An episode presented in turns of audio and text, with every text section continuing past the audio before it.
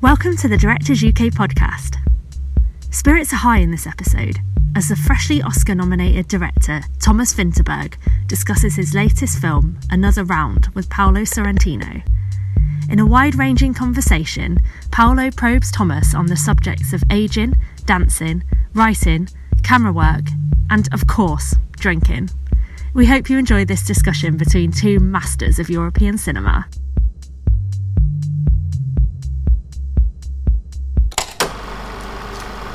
Hi to everybody, and hi Thomas, and uh, thank you very much um, for inviting me. First of all, I am very sorry for my English. Uh, I I I hope you are patient with me because my English is uh, is bad, but I will try to do my best. And um, very shortly, I would love to say, first of all, uh, something about uh, Thomas Vinterberg, not like a filmmaker, but like a man. And uh, I um, feel uh, that's very important for me to say that he is a real uh, gentleman and uh, this is uh, something of unusual. Uh, when I met him um, in the 2013 or 2014, that we did the awards race for the Golden Globes and Oscar. Um, he was uh, maybe the only colleague uh, where I was uh, really in um, had a good feeling, and I he was really happy to see me happy when I won, and this is completely unusual. And so I believe that he's a great, great gentleman. I would love to say this. And um, about uh, another round, uh, I just can say that this movie for me is uh, really a masterpiece. is uh, an unbelievable, unbelievable uh, uh, movie. It's a great, great example of cinema. It's exactly, in my opinion, how a movie should do. Uh, one question that I would love uh, to do to Thomas, because uh, I am 50 years old, uh, I think that you are 50 years old uh, as well. Uh, I found, and this was very moving for me, that this was also a movie about the difficulty that the people in the middle age have to keep um, to keep clear and uh, uh, to keep clear the ambition, ambitions that we had when we were young. Um, my feeling uh, was that this is a movie about uh, how difficult it is for uh, um, men and women, for people of our age, uh, to to keep constantly this ambition clear, exciting, and so I ask you if uh, is this also your feeling about uh, this movie? Of course, the movie is also about other many many things. Well, first, I have to thank you for all these kind words, Paolo. I I remember meeting you and your ensemble of of Italians in 13, and I thought I, I want to party with these people. I want to be around these people you all had a very humble and excited approach to all this, which I enjoyed. And I enjoyed your film so much. And uh, I, I still do when I, I still did when I rewatched it uh, today, actually. Um, and uh, it's a great honor to, for me to sit here with you, Paolo, really. Thank you. Maybe you have, probably you have a deeper understanding of my movie than I have you know how it is. It's it's an exploration, right? Uh, and you figure out what the movie is about while making it and while talking to people. Uh, but yes, of course, turning 50 and losing curiosity and losing the element of risk and being caught up with the sense of repetitiousness uh, and feeling death coming closer, uh, and all these things, as as I sense in the 65th birthday in the La Grande Bellezza as well, um, are themes that have been on my my in my head while doing this, uh, and I surrounded my main character Mads Mikkelsen with youth with youngsters who in the beginning are like sharks. They smell his insecurity and they want to kill him. They want to fire him. And at the end, he becomes part of them and he becomes weightless. So this mirror between youth, weightlessness, and age, uh, and being a man who only exists but doesn't really live, uh, are are definitely themes that we we're trying to to deal with in this movie. And, and we, you know, we use the alcohol to create the element of risk, to put these men on thin ice, and also to create an element, element of love and togetherness. Um, I like to ask people how how many married couples they know who met each other sober.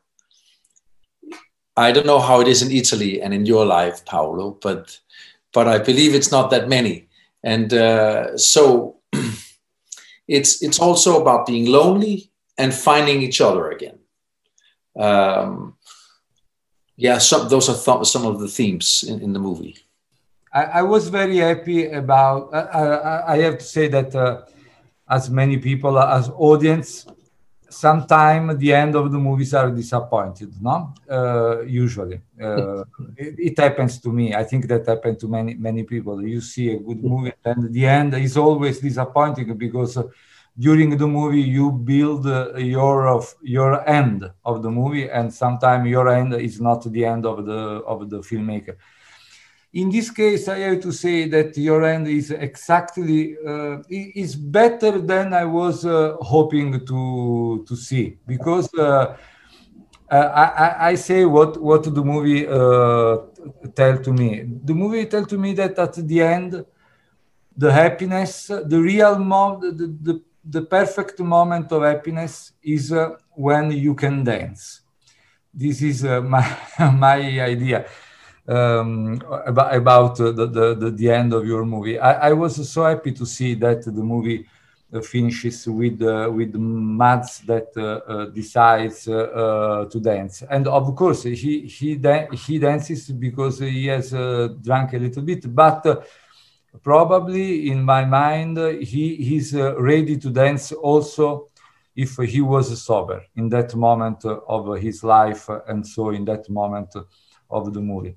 So the stupid question that I would love to to do is: uh, Do you agree that the happiness could be uh, the moment in which a, a person decide to be free, and uh, uh, in order to be free, he decides to dance? This of course, is, yeah, because it's the ultimate. Um, loss of vanity and control, and the ultimate physical freedom. Uh, and I also think happiness is very closely related to forgetting yourself. Uh, when you have your eyes on something, you might be happy. Yeah. When you have your eyes on yourself, uh, you will look. Uh, you will look forever and only find wrong things. Um, and in the moment of dancing, if you dance freely, uh, it can be a moment of self forgetfulness and a moment of t- complete togetherness with others. And it's a moment where you uh, become weightless and become part of the music. Um, and for me, it takes alcohol to get to that point of dancing. Well, no, I dance with my children actually quite often. Uh, but you're right that in Mads's case, he has lost everything.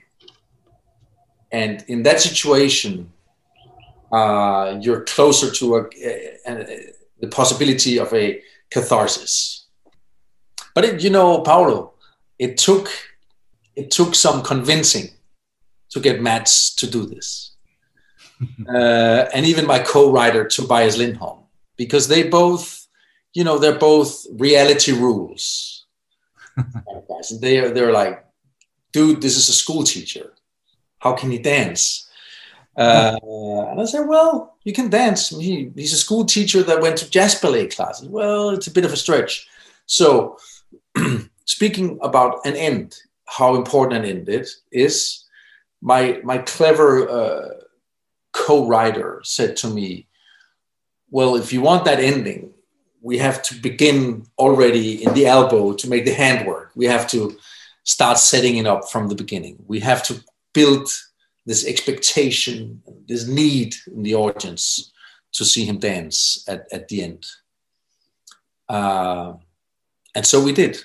They ask him all throughout the film, when are you going to dance for us? And everyone else dances but he doesn't. And I, I invite you because I always thought, uh, since many, many years, I always thought that it was a good idea to do a movie about that precise moment uh, uh, when you drink, when you are not drunk, but when you are a little drunk, you are uh, tipsy, probably is the word in English I read before starting this meeting. Uh, there is that precise moment that lasts, uh, I don't know, 20, one hour, 20 minutes, one hour, that you are a little drunk and uh, you believe that everything is possible uh, when, I drink, and I drink all the evenings, there is a, a precise moment in in which I believe, uh, uh, okay, everything is the, the happiness is possible. Uh, the friends are the best friends that I have. Uh, my girlfriend, my wife, is exactly the, the, the, the, perfect woman I want. It's something that lasts. 20 30 minutes and i always thought that it was the perfect movie and I was very happy to see your movie because it's exactly what uh, I I think every night when I drink a couple of glass of of wine. And I thought it was impossible to do a movie about that. And um, it, I think I thought that it was also impossible to do a scene, uh, just one scene about that uh, uh content. So I was completely overwhelmed when I when I understood uh, in the morning when I saw the movie that you did an entire movie about uh, that precise moment in the life of a person. So, do, do you have also the same feeling that there is a moment when you drink not too much, but uh, uh, not uh, not not uh, non poco, not so not, not so little, not so little that uh, everything is possible in your life, that you have the perfect life, and that, that the life could be perfect. I I I, I would know if you have the same feeling like me, so I am less alone, if you say yes. Of course, of course I have that. And I sometimes wish that those 20 minutes could be extended to just at least a day or an hour or and I guess that's what they're trying. The the theory that they embark on is exactly trying to find that place where you're not drunk, but you're not sober. Yeah. And where you lose your self control and you become creative and and as you say problems become disappear or become small and everyone becomes beautiful. Yeah. and and you see love around, around you. And um, yeah. and i think some people have lived in a constant pursuit of those 20 minutes with ups and downs because I don't think you can keep it for a whole day, but you know, then you can have a sleep for midday and then get back. I wonder if Churchill was, was one of these people. Yeah, yeah. I, I think that also uh, the criminals are that kind of people. The criminals uh, live um, uh, believing that the problems are not so important that uh, and it's it's exactly what I feel uh, when I drink in that measure that uh, I believe no but the problems the problems I have that in the morning they appear to me something of unbelievable. In that precise moment the problems uh, appear something uh, not so important. And many criminal minds I believe live in this uh, feeling.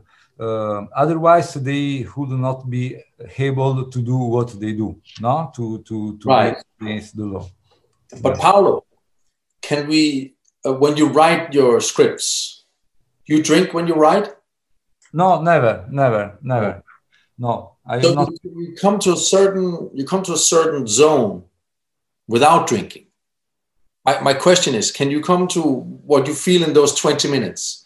Can you build that sensation uh, without drinking? Yeah, yes. Uh, wh- wh- when I write, uh, I am used to uh, hear to listen um, music from the radio, uh, dance music, very stupid music. It's a, a kind of music so stupid that uh, um, put me in a situation very similar to the wine, where I forget where I, where I am. I forget. Uh, yes, it's it's like I am not sober, but I am not drunk. So I when I write, I listen a kind of music that brings me in the same situation in uh, when in, in, when in the evening I drink because I wait always 7 p.m. before drinking. Other this is, is it is it the kind of music you have in the opening of uh, La Grande Bellezza, like something like that? Absolutely, yeah. something like that. Yeah, something that's not too impegnativa, come si dice? Too not too clever. Important for me, yeah. Perfect. That's good. And, and without a song. But um, those 20 minutes, I, I believe that uh, very, very important things in world history has happened. Decision have, has, decisions have been made by people who have been in exactly that zone that, that you talk about. Yeah. Uh, I've, I, I don't know because I wasn't there with them. But I, together with Tobias, we spoke a lot about the decision that Churchill made when he sent hundreds of thousands of civilians into war. Um, did he have his champagne at that time? And uh, if he did not have his champagne, what what would have happened? And and you know I, I, think it has changed history in in certain instances yeah. Uh, because in, those 20 minutes there's a very uh, short distance from your heart to your hand. Yeah. Yeah. You just make a decision like that. Exactly. Right? Uh, it's um, it's almost a, a, like a reflex and very often a, a very precise decision. Yeah. I remember I talked to, uh, you know, the Swedish director, Ingmar Bergman. Yes, of right. course. He said to me, never decide, well, he said, always decide your next movie before your opening, before the premiere of the film. Right. Uh, and I never, said, never decide. Is, is, is always. I always decide. Always, always decide before the opening. Okay. And I said, why? Well, he said, at the opening, two things can happen. You fail and you get paralyzed. Start thinking, what kind of director am I and what should I do next? Even worse, you can have a success. Yeah. and you and you become strategic and want more. And you start playing cards and you start calling people in Los Angeles and stuff. and uh, or they start calling you. And and he's and I said, well, but if I make the decision before, I will be very busy. I'll be in the middle of mix or anything. He said, exactly. Yeah. It'll be a snappy decision and they'll be very short from the heart to the hand. And uh, it has a little bit of the same thing. Wise advice. Yeah, thank you. Thank you. Because I am in the mix. So now after this meeting, I decide what movie to do next. you've already decided, haven't you? No, I didn't. I didn't. No, no. I, I was waiting the opening of the movie, but now that you said me that Ingmar Bergman uh, said exactly, Don't wait. I will follow your uh, your advice and uh, the Ingmar Bergman's advice. you know, the conversation you can have with yourself for months about what kind of director am I, what kind of movie does the world want. I guess it's waste of time, right? I think I, I agree. I agree also because the world is not interested in which kind of director I am. the, the, the, the, world has other problems, other priorities. yeah. this brings to me to ask you something that for me is very important to ask you because uh, sometimes, as, as many other directors, I suppose I have doubts uh, uh, about a movie to do. So I would love to ask you uh, where, where um, what's the precise moment in your head when you say to your to yourself i will do this movie instead of another movie that probably you had in, you had in your mind you know when you decide this is the movie that i will do Which well, I'm, I think that brings you to to become uh, uh, operative. Well, Paolo, to be honest, I'm weak in decisions. Okay. Uh, I, I think decisions are not something you take. Decisions are something that comes to you okay. when you're ready. so I know eh, everyone cannot wait, and I have to follow the advice of Ingmar Bergman. so I uh, I hire people, and I tell them about the idea, so that there's no return. Okay. And then you know because then there's a project going, and then uh, and then many times through making the project, I become in doubt. Okay.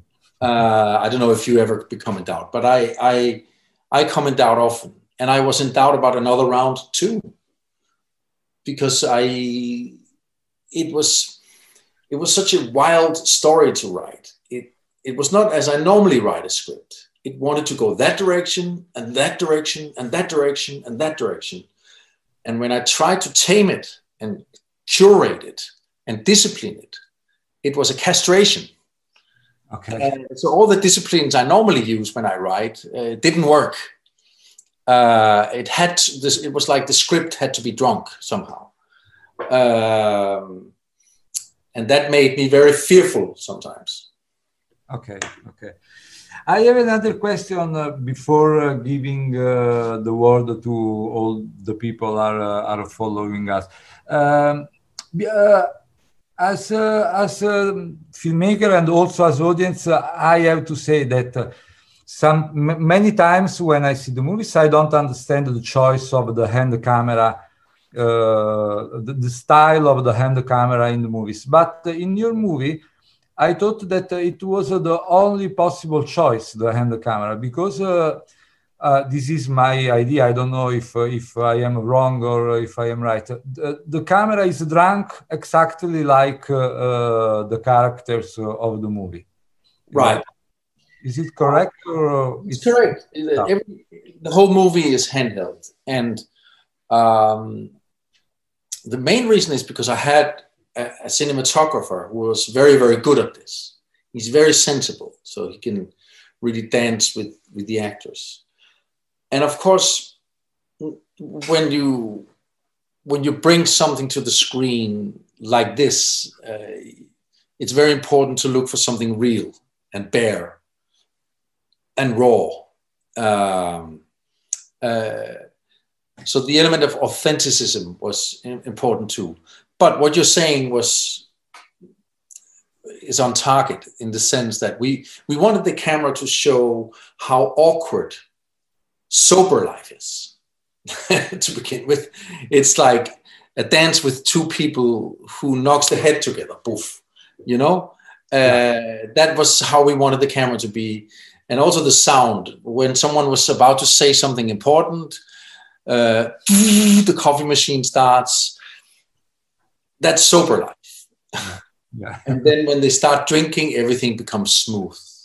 Yeah and it's uh, we we we like to think about an airplane, a big heavy airplane taking off into the sunset. So the colors came, and the the pleasance, uh, and that would that required a handheld camera. Okay, okay. Uh, but Paolo, I was always nervous about uh, all the equipment, you know. I, you use them amazingly, but uh, already at film school um, before Dogma back in the 90s, many years ago, yeah. I, there was this. Uh, I wanted to do the handheld film because I did not have time for the dolly and the tracks, and I was interested in the actors, but it was not really legal. No one uh, said you cannot do a handheld movie. We, it has never been done. And, so I found a, a, a guy who could do Tai Chi.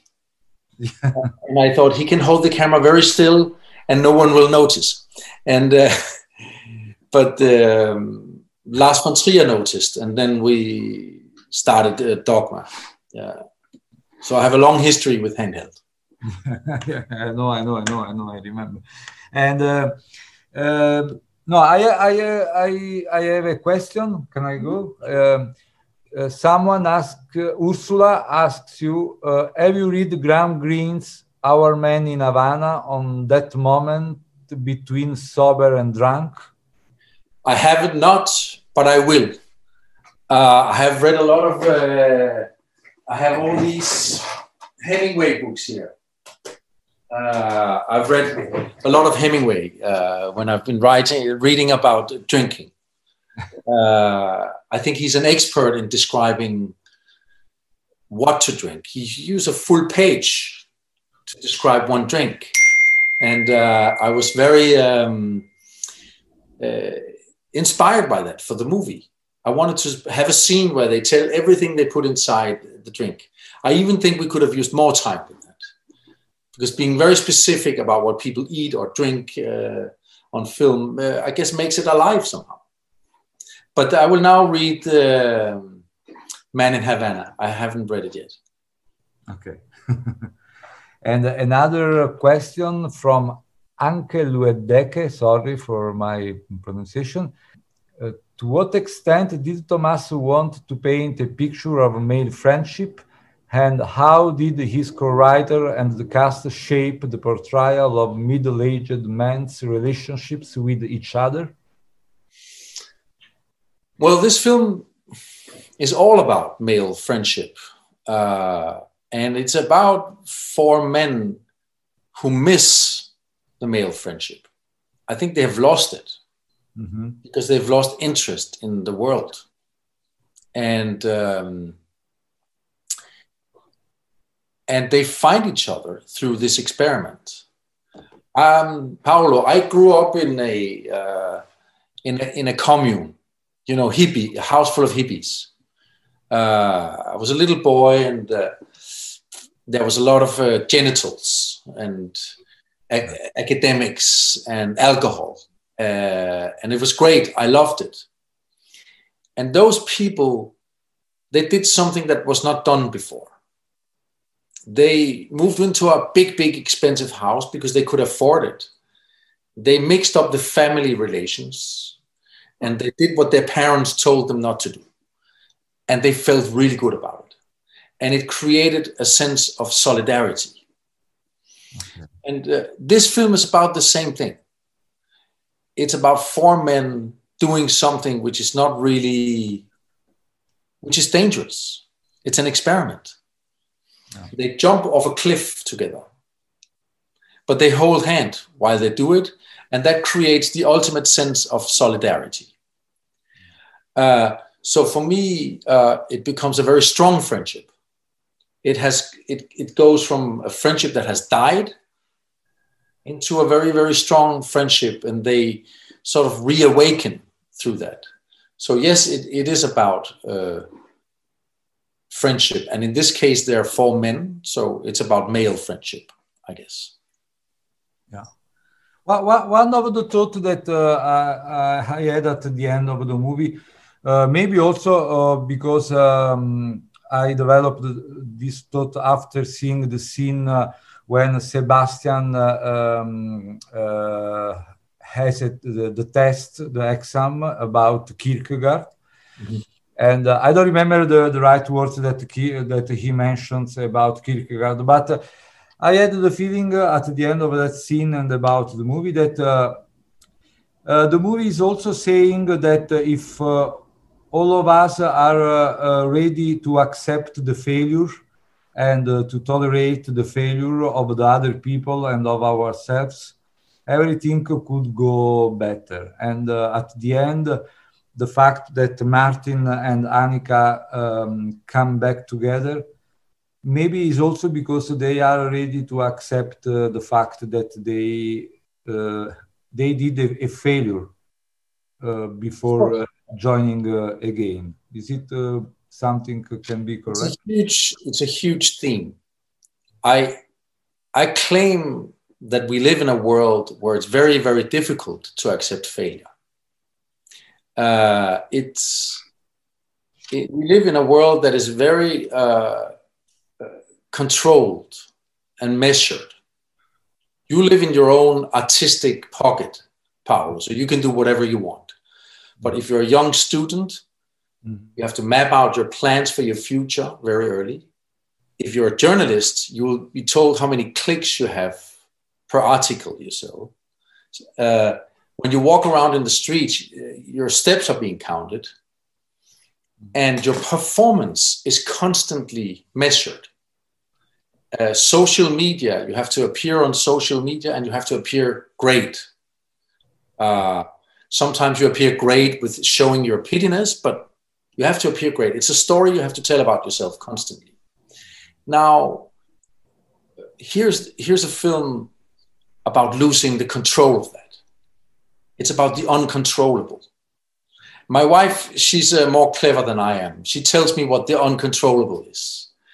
Uh, when I ask her, what, what is this? She says, well, it's like falling in love. You fall, but you meet something big, something you cannot buy on the internet, something you cannot prepare at school, but you find it by accident. Mm-hmm. A lot of life is by accident, and it includes failure um, and uh, being uh, get uh, Paolo getting an idea is something you get. It's not something you ask for or uh, or you prepare. You get it from somewhere. Mm-hmm. Okay, yeah. so this film for me and Tobias Lindholm is a love declarance to the uncontrollable. Yeah, great. Voilà. End of story. I have another question from Chris Chang. Did you plan? Did you plan and discuss with Mads in how you wanted it to look whenever he was drinking in the scene? It always looked so cathartic. well, we worked on how to play drunk. Uh, we uh, spent a full week of rehearsals only about playing drunk okay. because I thought the film would be absolutely pathetic if it was not convincing drunk. Uh, so it was a combination of a lot of hard work and some great fun. And they had alcohol, and we filmed it. So we filmed Match, Mads Mikkelsen uh, teaching uh, sober, and then on 0.1, and then 1.2, and blah, blah, blah. And he did not feel there was a difference until he saw the material. and he could see a great difference. And so we studied how to play drunk. Um, and it was always very difficult with the eyes. Uh, the, uh, the, eyes give away the actor because the eyes shows that they're in control while they pl- try to be out of control. And uh, and as you know, Paolo, it's a, uh, to begin with, it's about hiding you mm-hmm. know, up until 0.8, it's about pretending you're not drunk. Yeah, yeah, yeah. Like when when when you play that you're in love, you pretend that you're you don't care. Yeah. You hide what it's about. Okay, we we do that all the time. but but uh, after 1.0, when you start falling around, it becomes really difficult. So yes, we discussed that a lot. Uh, I discussed this for hours actually for a whole week with with Mads Mikkelsen. So the the actors never drank on the uh, during the, the shooting, never. I, I, not what I know of.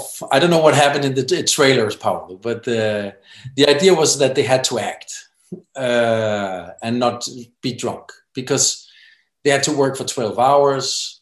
Uh, they may have to drive a car or be with some children right after. Uh, so they had to control. And, you know, I challenged them. They had to be very tender, cry, they had to be fun, they had to be drunk, they had to dance. Uh, I, um, I kept them uh, busy. So, oh, would, would you have served alcohol? Would you? Would, would you have served alcohol? No, no, no, no. I, I, I would be scared to give alcohol to the actors. No, I don't think so. No, no. Uh, but but uh, when I saw your movie, I, I, thought that it was so unbelievable, realistic uh, how they were drunk. Also, the fact that you mentioned before that when you pretend to be sober, but you are drunk. So I thought maybe they really drank uh, during the scenes. I had this uh, this thought. They took vodka uh, like this. I saw that sometimes. that the smell. And uh, if they did a quick of like that, I don't know, but uh, I, I, don't, I don't think so.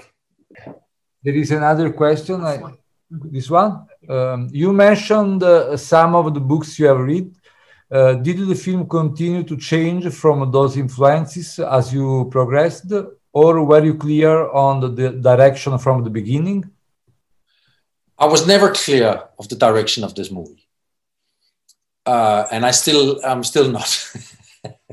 it it was an un, untamable beast. Uh, it was, uh, as I said earlier in our conversation, the script had to be drunk. So you have a script where in one scene they go to the supermarket and it's really silly and they have to get a codfish in the harbor. Silly comedy. Yeah. And then you have another scene where he's in a physical fight with his family and it's very tragic. Um, and it's in the same movie. But i felt by mixing these things it became honest. It became naive which i like for a movie. Uh, when i cannot see the intention of the filmmaker i'm happy so of course we had a direction. Tobias Lindholm is a great great writer and he's very precise and he gave me and we decided a pattern to frame the chaos of course uh, because you need that. So so it's not complete chaos. And and we worked on this uh, for a long time. I started in 13 i think where, where, where, did this idea come from? Is it your idea or idea of your co-writer? Because uh, I think that the idea is, uh, is, is wonderful. The idea. well, to begin with, Paolo, we just looked at world history and thought of how many great things had been done by people who are drunk. Yeah. And we wanted to make a celebration of alcohol. Okay. But we had no story. Okay. And then uh, we realized if we make a celebration of alcohol, we also have to believe, remember how many people who dies and how many families that are destroyed and people who are handicapped by this, which we also found fascinating. But actually, I also found an obligation morally, which I normally tend to steer away from. But in this case, I felt an obligation uh, I know people who died from this, and uh, and then when we met the theory of, you know, the experiment, when that came to us, think the ball started rolling, and uh, it was something that happened between Tobias Lindholm and myself, the the writer and myself. Okay. And um, what, what I, I have to ask some, ah, well, uh, well um, how can I say? Are you surprised by the success of the movie in this moment uh, where, uh, how can I say, the politically correct is something very uh, present, very invasive in our lives? Were you uh, were you worried about uh, the the content of your movie? Yes, of course, your movie is not uh, pro uh, alcoholism. But it's it's it's a brave movie about uh, uh, about many many contents, many many topics. Um, yes, I was nervous about this because, of course, the world right now is having a lot of very uh, intense moral debates. Yeah. And the climate is almost uh, aggressive sometimes. Yeah.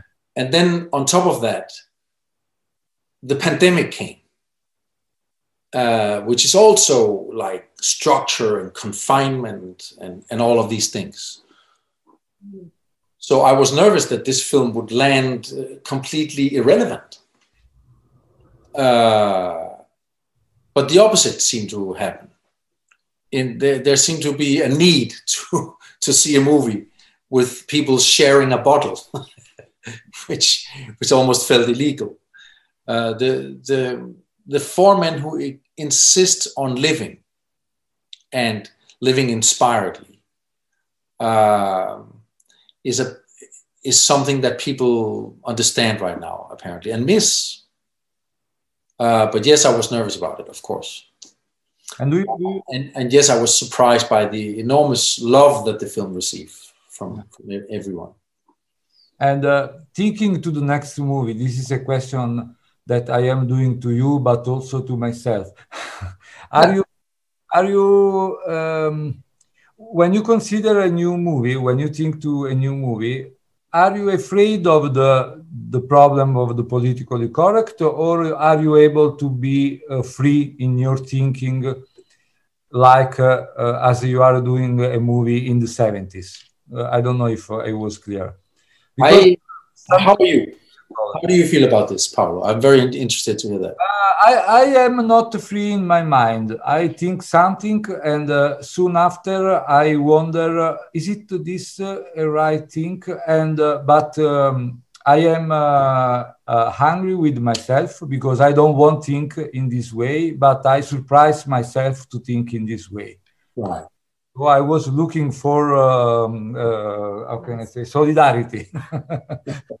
Except, well, I, I, I feel exactly the same. I'm nervous about this whole thing because I, I have never thought that uh, inspiration could come from a political agenda. Mhm. It can come from curiosity. Again, it's like falling in love. It's something that happens that keeps you awake, Yeah. that you have to come back to, that makes you curious. Yeah. And that does not come from what has been agreed by society. Yeah. It comes from somewhere else. And it has to come from somewhere else, or it's not art anymore. Then it's a consensus. But I have that debate constantly uh, as well, of course, because it's a uh, that's how the world is right now. Th- There is this constant debate. Yeah. Uh, so it does make me nervous. Yes. Okay, good. So, what, what, as soon as I have this problem, I will call you uh, as soon as possible. I would love to talk to you again. This podcast was recorded at a Directors UK member event. You can hear more episodes of the Directors UK podcast on iTunes, SoundCloud, Spotify, or your favourite podcatcher. Directors UK is a professional association for film and TV directors with over 7,500 members. Find out more about us at directors.uk.com.